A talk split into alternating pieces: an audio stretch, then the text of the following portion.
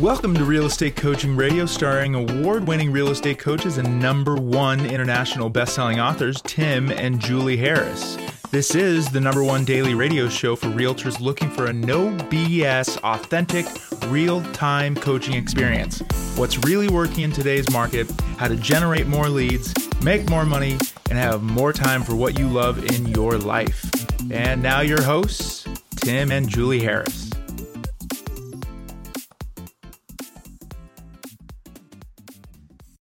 Three, two, one, and we're back, Julie. Today, of course, is April the 21st. And we're going to start out today by reading a very nice uh, email message we got from a coaching client, Yes. podcast listener, and a future EXP uh, Libertas member as well. Indeed. And we did not ask his permission to read this. So when you're reading this, Jules, make sure you do not read his last name. I will not. but his first name is Mike. And Mike, you did send this a little while ago, and I apologize that Julie and I did not um, thank you quick enough before. And uh, it, you know, your the title of your email was "You really made an impression," and your email made an, an impression on Julie and I too.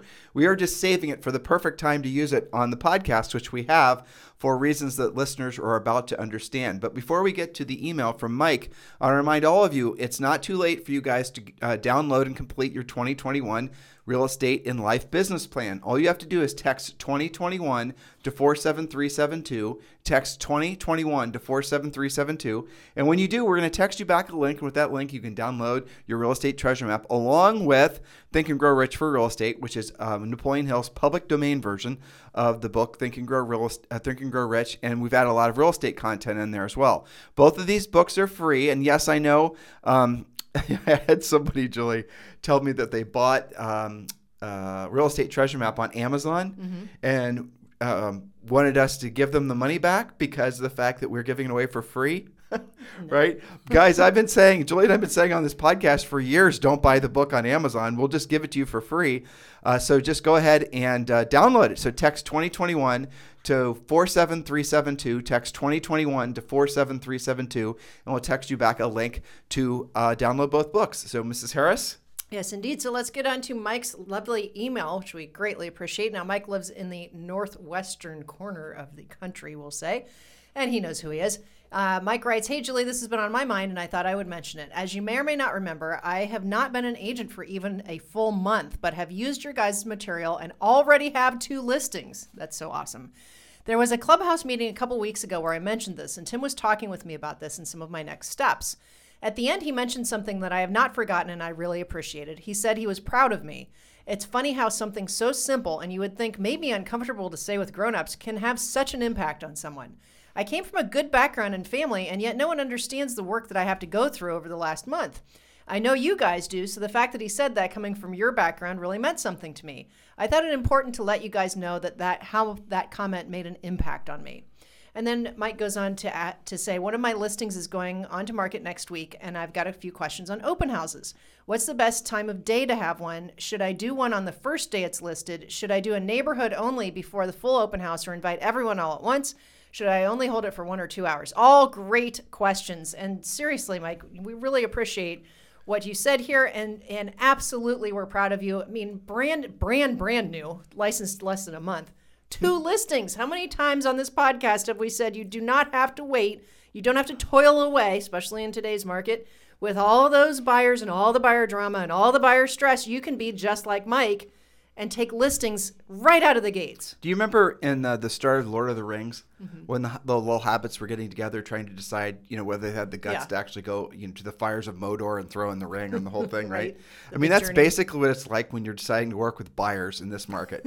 You know, you're going to walk around along know the what way. you're signing up for. you know, miles and miles, years and years of uh, trouble and turmoil, where you're constantly getting attacked by all sorts of hobgoblins and whatever the other things are, Exactly. right? Constantly. That's what working with buyers is, and you don't have to basically suffer those indignities to learn how to be a listing agent. You can be a listing agent the second the ink is dry on your license. You just have to basically, you know, know how to be a listing agent, and that's what we teach in our coaching program.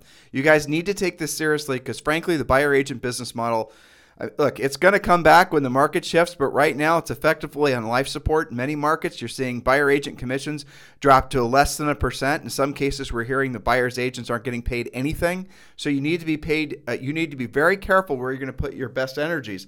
And I know the go-to, um, you know, advice that most new agents get is, you know, start working with buyers. Well, we're here to tell you that yes, you're going to be working with buyers. It's an ancillary benefit occasionally when you choose to, um, as a result of being a listing agent. So, absolutely positively put your best efforts towards being a listing agent. And those of you who have been in production for a long time, been in the business for a long time, and you're now finding that it does seem like the business is harder, it does seem like you know everything is harder. You're just experiencing lots of headwinds just trying to get a transaction together. It's because you're working too much on the buyer side of the business. That's why the buyer side of the business is getting harder. The listing side of the business is getting easier. Once you learn how to get the listings, do you really think it takes any effort to get a listing sold in this marketplace? It doesn't. So the effort is always spent on the proactive lead generation, the pre-qualifying, the presenting.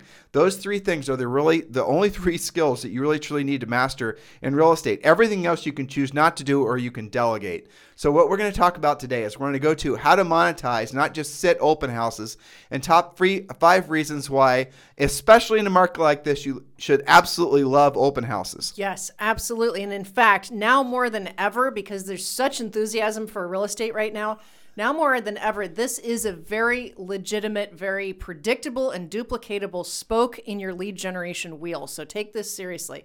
And Tim, you were talking about buyer's agents versus listing agents. I saw the funniest meme online this morning, and it was like, if you imagined first like this beautiful Persian cat that's all fluffy and you know just looks happy and pretty, and that's the listing agent. And then next to it is, you know how how especially long-haired cats look after they've been through the bathtub, and so their hair's all screwed up. They look insane. They're hissing. Their teeth are out. They look like they've just been through the wringer. And that, of course, is the buyer side. My, my favorite one is the same idea, but it's uh, a beautiful Barbie With versus one, one that looks like it's been you know roasted over a fire pit. I know her hair's all screwed up. Yeah, and, yeah, basically makes a, makeup's a mess. It's essentially showing the and the I remember the Barbie one was that you know this is what a listing agent looks like and this is what a buyer's agent looks like. Are great. It is true, though. Very true. So take this spoke seriously, and we're going to do the f- top five reasons to love open houses on today's podcast. This will be a multi-part series. So point one. Yes, serious buyers do go through open houses. In fact, 20% of them are going to open houses so they can actually make a decision this weekend, be the agent to write the contract with them. Yes, they seem like buyers, but guess what? They're sellers in buyers' clothing. Here's a script. How many times have we said this? Which home in the area do you plan on selling? Memorize that, internalize it, utilize it. This should be one of your leading scripts in today's market, especially during open houses. Now here's the thing, Julie's statistic of 20%, that's true um, in a you know an overall grander market. But the reality of it is, is that if you're working in a like, think of it this way, listeners: you have first-time buyers, you have a move-up house, and then sometimes, depending on the affluence and you know how much people like housing, you might have far more, you know, maybe three or four sub, uh, subsequent move-ups for their primary residence. This doesn't account for vacation homes, and this doesn't account for rental properties. But generally speaking, traditionally, you have the first-time house, buyer house, you have the move-up house, you have the move-up after that house. And then if they're again if they're uh, affluent or if they're wanting to you know Upwardly mobile types. upwardly mobile types, then there might be another two or three moves up over that. Mm-hmm. So depending on where you're holding this house open, if you're on one of the maybe beyond really the upper, if you're just holding a first time home buyer house open, don't be surprised if the people don't have anything to sell. If you're holding the move up house open, then you're looking at 20% of those people that walk in are going to have houses to sell. But you go mu- much beyond that, virtually everyone's going to have a house to sell first. So you got to think logically here. And now I'll tell you, just as Julie was reading that point, what I'm sure most of you are thinking is you're in, you're going to stymie yourself or hold yourself back from holding houses that are up, open that are more expensive than the house that you live in, and mm-hmm. you've got to be really, really careful. One of the easiest mistakes that all of you make is gra- is believing that people that are in a similar price range as, as you are the only ones you can work with. Where the reality of it is, is people are pretty much people. housing is pretty much housing, and it doesn't matter if it's a really multi-million dollar house or a first-time home buyer house. For the most part, people say and feel and act the same exact ways. Now, obviously, the more sophisticated buyer or seller, they're going to have more sophisticated buyer and seller needs, but you can learn on the job. So don't hold yourself back and only hold houses open that are in a similar price range as you. level. Now I'll go as far to the other side of the spectrum. If you're in a market And I know there's not very many markets like this where you're living in a really expensive market and all you're used to selling is really expensive stuff.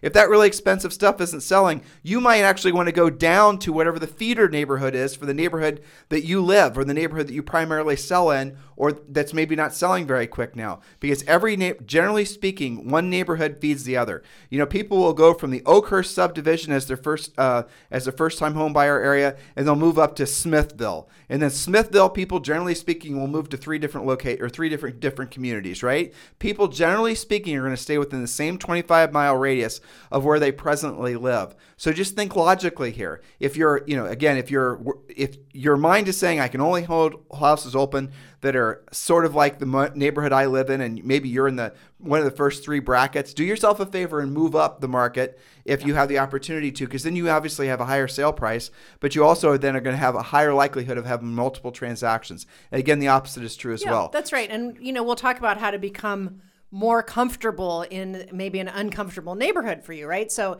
one of the things that you can do, and this is in our uh, how to monetize an open house, which we'll do in uh, either tomorrow or the next podcast, is to actually walk the neighborhood, do some previewing, know what the stats are. Is it hot or is it not? How many days in the market? What's actually pending?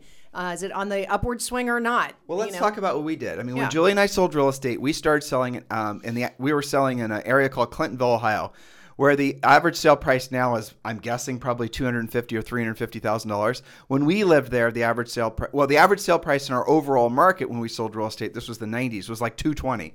Where when, what we were selling, the average sale price was, and for our first year, was probably like 110, 120, right? So that's how much things Lots have doubled. first time buyer houses, little Right. cracker boxes, you know. Mostly Yeah. first time buyer houses. But then Julie and I quickly gravitated because we figured out what we just told you is true mm-hmm. to more expensive stuff. You can hold a first time home buyer house open, you're going to get one sale. You hold a house open that's more expensive, you're going to get potentially multiple sales. But then Julie and I decided, well, you know what? We want to move completely up market. And the- one of the most expensive, uh, desirable areas in uh, central Ohio at the time was this area called New Albany Country Club, which is probably still one of the most beautiful communities I've ever been to on planet Earth. So we wanted to live there, but we didn't know anybody there. We were completely and totally a fish out of water. Um, we didn't have any so- Geographically, economically, social connections. We didn't go to the same schools. No. I mean, Julie and I are basically, you know, meat and potatoes people, and those people out there are caviar. They'd go to Paris in the summer, kind of thing.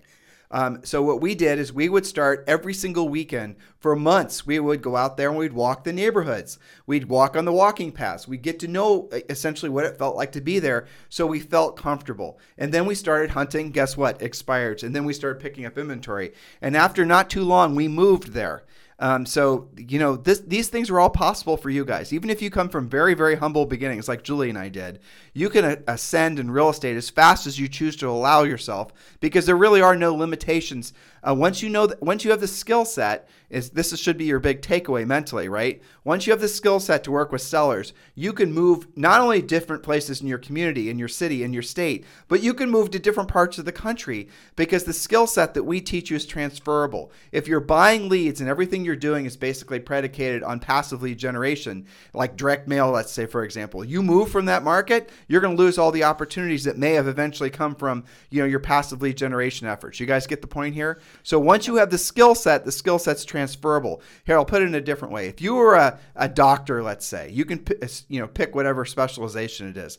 You don't have to stay in, you know, Columbus, Ohio your whole life because that, spe- that specific profession and your specific uh, specialization could be needed anywhere. So if you want to live in Hawaii, you can basically say, you know what, I don't want to be a, you know, a uh, dentist in Columbus, Ohio anymore. I'll just choose to be a dentist in Hawaii. And then you can get a job out there and work for an existing practice or start your own because your skill set is transferable. Your real estate skill set that most agents have been told to develop uh, is not transferable because you guys are not building businesses that are essentially uh, skills based. And this all goes back to the you know the thing I hope all of you carry with you because it's very profound. At, you know, at least I think it is, right? At the end of the day, when you're building a castle, when you're building a mansion, when you're building, you know, that and the house and the mansion represent your business and your livelihood, don't do it on land that you don't own. So if you're building something that's going to be, you know, hopefully take care of you in the future and your foundation is basically social networking, marketing, buying leads and all that stuff, you don't control any of that. And at any one time, you could just lose control of all of it. Not true if you have the skill set. Exactly. So don't be intimidated by the more expensive stuff. They want the same thing everyone else does. So, point number two it's a great place to meet, guess who? The nosy, soon to list neighbors. So don't just assume that everybody walking in your open house is just some random buyer walking in. They at the very least have a high likelihood of having something to sell, and they might actually be the very next door neighbors or across the street neighbors. Why do they do that? They're seeing what's the price of the house, what do you get for the money, what's the activity, what's this agent about? Are they proactive? Are they lazy sitting on the couch watching a football game while everybody wanders around the house? You know, what's we, the deal? We need to make sure that we didn't grow. Your your twenty percent point here is, guys. This is something. This is sort of That's a side. different than what you were talking Oh, about. I understand. I understand. But here, here's an important point that the people that are driving neighborhoods, when they're just strictly talking about buyers at this point, those are your best leads that you're ever going to get. The worst leads that you're ever going to get are internet leads because those are the people that are basically are just getting ready to get started. They're sitting around, you know, watching football, open up their iPhone, hop on Realtor.com, or just looking for listings just for the sake of you know burning through commercials, right? So that's what's going to happen when you're focusing on those types of leads. Why you would pay for those leads is beyond me. What what happens then is the person's serious about uh, buying a home. They then focus in on neighborhoods, like we were just talking about, and then what they start doing, especially in a market like this, is they start driving the neighborhoods. They start looking for signs. They start looking for guess what? Open house signs. Your best leads are always going to be your best buyer leads, and again, depending on what your sale price is or the, the price of the house that you're holding open, your best potential seller leads are always going to be from doing direct face-to-face interaction with, you know, obviously through open houses. Open houses in a huge buyer's market aren't as, nearly as effective because there's too much for the buyers to even take in. In a market like this, open houses are gold. You could do an open house, and we're going to go through the rest of these points in a second. And by the way, what's it called for so our coaching clients? What's the uh, open house system we have on our coaching uh, on Premier? How to how to monetize an open house? Okay, and so the how to monetize an open house uh, system is something that basically is a complete A to Z system and how they Yeah, actually they even have coaching calls about it. Okay, good. Members. So that's for Premier Coaching members. Mm-hmm. Okay, so if you guys want to uh, get the whole system, uh, we're just going over the highlights, obviously, to get you motivated to at least consider doing some open houses.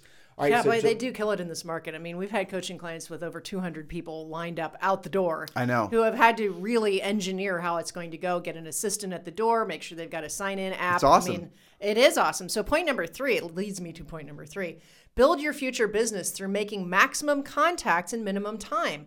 I mean, what's the number one thing you guys complain about? I can't find a phone number. Well, this is maximum contacts in minimum time. It's efficient prospecting when you do it right. You'll be amazed at how much future business you're going to create by doing consistent, well executed opens. You remember we used to have people say, you know, of course, on our pre-qual script, we would always ask them, you know, how did you come across us or something like that, and they'd say, well, you were the only person that was nice to me in an open house I went to, you know, 90 days ago.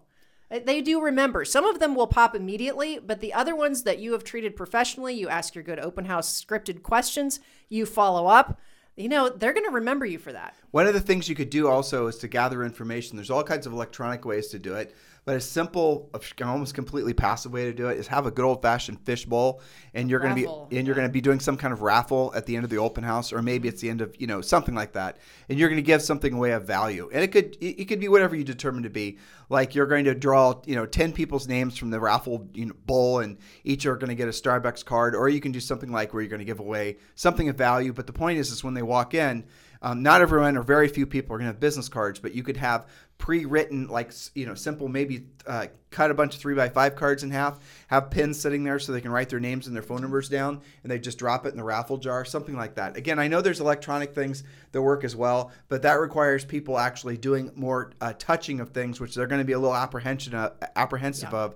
So if you give them an iPad, they're going to be weird about putting in their information. So the good old-fashioned raffle jar and a, and a uh, you know piece of paper is going to be a great And- way maybe pens they can keep. You could do that. yeah, yeah, there you go. How about pens they, they can keep with your branding information on it? Just don't assume they're ever going to call you from your branding information, Right. but it is something that's effective. All right, go ahead, Julie. Yes. All right. So, point number four the seller whose home you're holding open will love you when you do your open house the right way. Keep your sellers happy. They do expect open houses. And I, this was from our editor give up the fight and do them right. Um, so, he, giving up the fight. Okay. So, agents will not want to do open houses sometimes.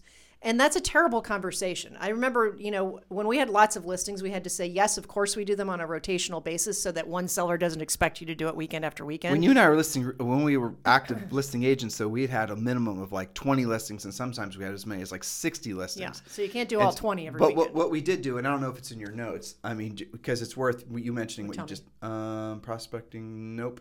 uh, the uh, Harris Ho- Tour of Homes? Yes. No, that's not So one of the things that if you have a lot of listings, which some of you are blessed to have a lot of listings, copy this idea.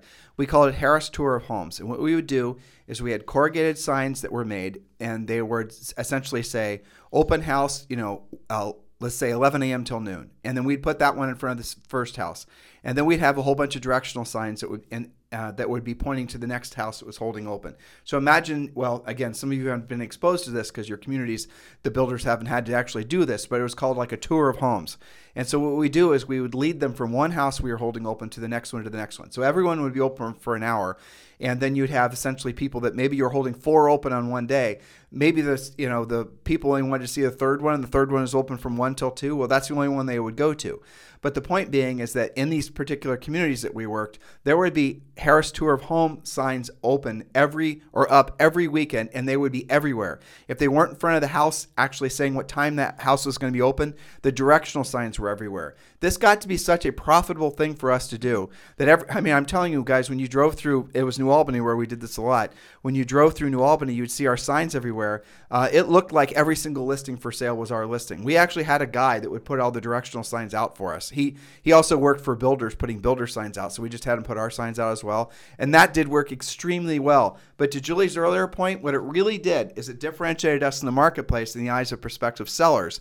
Sellers are always going to be wondering, what the heck are you doing? Why am I paying you all this commission? What is it you're doing to actually get my house sold in the shortest period of time with the least amount of hassle and most net to me, right? And so by saying, and they've already experienced or seen what efforts we are going for, uh, you know, putting forth for the open houses, that in itself often would earn us the listing. Yeah, and in fact, some of our coaching clients have spun this up even more with food trucks that follow That's a great around idea. and you know ice cream trucks in the summer, and they you know really take it to the next level. And we'll be talking about more of that in our future uh, parts of this. So let's see. Uh, back to this, the conversation. Sellers do expect you to do open houses. If you try and argue with them about that, you're going to lose most of the time. You might, one out of 10 sellers might be weird about it. They have an extra level of privacy or whatever. Maybe some of them because of COVID still. But by and large, sellers expect this. Why is this? It's because they see it on HGTV, they see it on Bravo, they have the expectation, and because it's one of the only tangible things that they understand that you're actually doing. Now, here's the deal with this, and I looked at your notes, there's not in there as well. Julie did say every seller will expect one, but doesn't necessarily mean every seller should get one because the fact is, for example, if the seller's living in the house and they have a lot of cleanup, organizational issues, if they have a lot of pets. Now, here's the irony of what I'm saying. In a normal market, that wouldn't be a good house to hold open because it looked a little bit like a house party house. Right. You know? Cat but house. in a house like this, where most markets, where essentially even a house that is under. rough. How do we? Yeah, it's rough. There you go. That'll even sell with competing offers. But uh, just a couple caveats. You got to be thinking through if the seller has medication in their um, you know in their medicine cabinets and things like that you've got to go through and tell the seller what to remove and the best way to do it is if you're in a situation like that walk around with the seller It's part of staging, really. yeah, it's part of staging, but walk around with the seller and make sure there's nothing that's ev- easily palmable. It's- It's not necessarily, um, you know, people uh, stealing. Well, the drugs they'd steal. That is a very common thing. But sometimes people come with their kids, and you know, people don't watch their kids, and the you know, kids are going where the other kid's bedroom that happen to live in the house. See what and- kind of toys they got. palming their toys, right? so Somebody you got to think through these type, types of things and not just now. The best scenario is where it's an open house where the seller isn't there, you know, as in the house is vacant. Those are obviously not something you can easily find in this market, uh, oftentimes. But just keep all these things in mind. Have these types of conversations with the sellers again, and it's going to separate you from the pack because they're going to see you're a true professional. Absolutely. So, point number five open houses force you to be in front of people. Some of you guys are weird about that. That's why in the back of the Harris Rules book, we have the Introvert's Guide to Being a Real Estate Rock Star to help you with this. Well, guess what? Open houses are a great place for you to practice conversations, to practice being more social than you possibly might be on your own. And again, to our previous point, to make maximum contacts in minimum time. This is a great way for you to do that. So remember this saying more contact equals more contracts. If you're not talking to people, you're probably not writing very many offers or listing contracts. More contact equals more contracts. And what is a contact? A contact is not uh, some passive lead generation thing or someone filled out a form. A contact is not if you send them a video and they watched it. A contact is a conversation with a decision making adult, primarily about selling a home, but technically about buying or selling real estate. That is what a contact is. The more of those you have, the more of everything else you're going to have as a result. It's really that simple. And there are people everywhere that want to have those conversations with you. Um, just stop hiding behind your screens because behind your screens are where you're not going to find real contacts. The people that are cleaning up in a market like this are doing it because they know every other agent is hiding behind their screens and not doing the real work of real estate, which is, you know, essentially being in front of people. You got to remember what I just said. You are, you know, being seduced into believing you don't have to do the real work of real estate. You will quickly fail out of this business. This business is absolutely ruthless for the agents right now that think they can build their business passively. That's right. And I will never forget when you interviewed on our Superstar series, uh, or one of the podcasts, Fredrik Eklund, you Mm-hmm. know, Selling New York. Most people know him. If not, you can Google him. But, um, and he said, when you asked, it was a question about, you know, talking about, you know, having real estate conversations and real contacts. He said, you know, Tim, anytime I walk out of my building, anybody I come across is thinking about real estate. They're thinking about buying, they're thinking about selling, thinking about leasing, they're thinking about investing. They have real estate on their mind, and it's my job to have that conversation with them. That is and I thought that was a really good It's, lesson. it's a profound point because if you, you you don't think about it like that, right? Mm-hmm. You think about well, only people that are in the market of selling or buying are the people that are interested in real estate. That's completely not true. It's because real estate is the one thing. I mean, there are other things too, right? But they're one thing that everybody needs. You always need to live in something, unless unfortunately you might be homeless. There are very few other products that are like that. Now, here, I want you to think about this. Real estate has the other added benefit of every property, for the most part, being unique. So there are other things that people all need, and we'll just pick one just to make everyone laugh. Let's say toilet paper. But the thing is, is that most to- toilet paper it's fungible. You might have your preferred brand, but the reality of it is, is it all does pretty Basically much all the ends same up in thing. the same place. Right, exactly, right. Doesn't doing the same thing. Yeah. But that's not true with real estate. Every house is different. Every condo is different. Every apartment is different. Every co-op is different. Everything is different. And so you are in a situation where you're selling something. You didn't realize how brilliant you were or are, listeners. You're selling something that every single person you'll ever know will always need. And you're selling something that is not easily fungible. It's not so it'll always require a salesperson because every property is different. And there are no other industries like that. There are no in any other business that you were to get into, you you would have to look for the customer, and because not everyone's going to need, say, for example, Ginsu knives, or is going to need a you know a new you know Chevrolet whatever. Not everyone's going to need what other people have to sell, but everybody needs and is always curious about real estate. That's the extraordinary thing. That's a beautiful thing. It is. It's amazing. And, and you don't have to own the inventory. How Right. cool is that? Yeah, I, that, I mean, Julie, what she just said, does that register with any of you? So if you wanted to open up a pie shop, let's say, and you wanted to open your, you know, Julie and Zoe's pie shop, and they make great, you know, they have 20 different pies, they make the heck out of pies. What do they have to do? Think of what they have to do money wise just to get it out of the ground. Think about what they have to do just to get people to want to walk in the front door. Think about what they have to do just to keep the lights on. They have to create everything, and it doesn't matter if it's a franchise or not you have to then essentially have this recurring massive expense just to support the idea that you're going to make some sort of minimal margin on the product Which on top of that is perishable. Exactly right. You know, like it's one thing after But in real estate, you can get a real estate license and you can go out and list other people's properties, of which you will then make a margin on. You know, six, five, four, doesn't whatever your percent is, and you have no recurring carrying cost like say Julie and Zoe's pie shop. Right? There is no recurring carrying cost for you to have your real estate business open if you're doing it the way we prescribe or we suggest for all of you to do it, where you're not paying for a bunch of silly ass stuff. When you do it our way, your recurring uh, expense is going to be virtually nothing, which is going to mean your profit margin from the commission checks you earn is going to be, you know, 90%, something like that, 85%, depending on your, your broker's commission splits. Speaking of which, I would re- be remiss in not reminding all of you that yes, of course, Julie and I are associated with eXp Realty. And yes, of course, Julie and I would love to talk with you about you joining our eXp Realty group. And it's very simple and it's completely painless and it might be kind of fun. Well, I don't know about fun, but We try to make it fun. you think it's fun? We'll find out. Text me directly at 512 758 0206. Text me directly at 512 758 0206.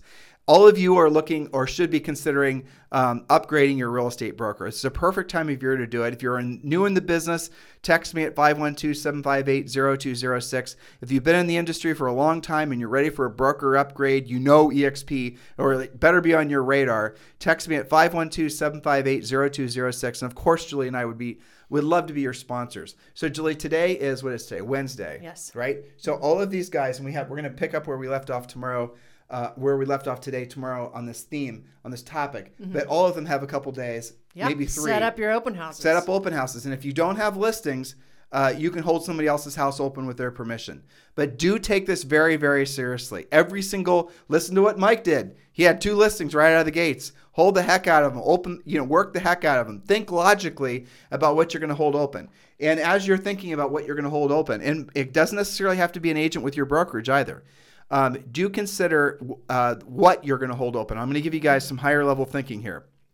I would suggest if you have the option to not hold condos open. Why? Because generally speaking, they're going to be a pain in the butt to get to. There's probably going to be a gate. There's probably going to be a passcode. There's and they're probably, hard to find the unit too. Right. There's probably going to be a. You guys make it super simple for you to get people to easily say yes, I want to go to that open house. The best ones are going to be in that. Remember, I talked about the different like five different tiers of housing. It you first time home buyers great, but you're going to get a lot of home buyers. You're not going to get prospective sellers, except maybe the neighbors, truthfully, which will work fine if that's what you want to do. If you can hold one of those open, do it. And, but ideally, you want to work it in that up, that move up price range of the first level or the second level. But here are some rules, and we're going to get to these tomorrow. But just as you're thinking through this, as you're thinking about um, setting them up, which you're going to hold open, uh, don't hold anything. Uh, hold something open that's easy to get to, that's not too buried back in a neighborhood. Don't hold something open that has something obviously objectionable about it. Power lines, busy road. Don't make it so people, you know, follow your open house signs, all of a sudden see the house and see an immediate reason not to want to go in. Keep driving. Keep driving. That's what they'll do. And you'll see them looking out the window and you'll be depressed about it. So be strategic. Make sure when you actually do the open house, and again, we're going to be doing this tomorrow, there's nothing else in the driveway, including your car. Matter of fact, park your car across the way so you're not blocking your open house sign. Think strategically about all this, guys. If you don't have open house signs, Go borrow them from somebody. If your open house signs have been sitting in your garage collecting dust, go wash them, right? Yeah. I mean, take this seriously, guys. It's spring. But the house matters. I mean, you bring up yeah, a good point sure. because a lot of these guys listening are like, yeah, I tried open houses. I did one, you know, whatever. And I didn't get anybody. It, it, you will find by tomorrow's podcast and the following why that might be. It could it, maybe it had nothing to do with you, maybe it did, maybe it didn't have enough signs out. Maybe it was the house. I I remember looking at stuff in different neighborhoods where it was like you know, 10 different signs up the side of a hill, down a back road, and, and like literally you could not find the house. Yep. I've seen other experiences where it was a windy day, like today here in Puerto Rico, and the agent did a killer job getting their signs out, but they all blew over and nobody knows what direction to go. So there are some very fine points that can make your open house really rock versus totally flop. And we're going to get to all those finer points tomorrow. Um, but in the meantime, your job is to A, uh, go buy Harris Rules or listen to it. It's available on Amazon, Barnes & Noble, and pr- every other bookstore you can imagine. And thanks, guys, for continuing to make Harris Rules a bestseller. Almost 500 five-star reviews on Amazon. Make sure you get... Um, Harris Rules ASAP. And your other homework assignment, obviously, is going to be deciding which house or houses you're going to hold open this weekend. It is a cash cow, simple opportunity, costs you nothing but your time. If you guys need us for anything, please text me directly at 512 758 0206. 512 758 0206. In the meantime, have a fantastic day, and we'll talk with you, talk with you on the show tomorrow. This program has been a presentation by Tim and Julie Harris, Real Estate Coaching. For more information on our real estate coaching and training programs, visit our website at timandjulieharris.com. Remember to tune in weekdays at noon for upcoming shows, and until next time, thank you for listening to Real Estate Coaching Radio with Tim and Julie Harris. This podcast is a part of the C Suite Radio Network. For more top business podcasts, visit c-suiteradio.com.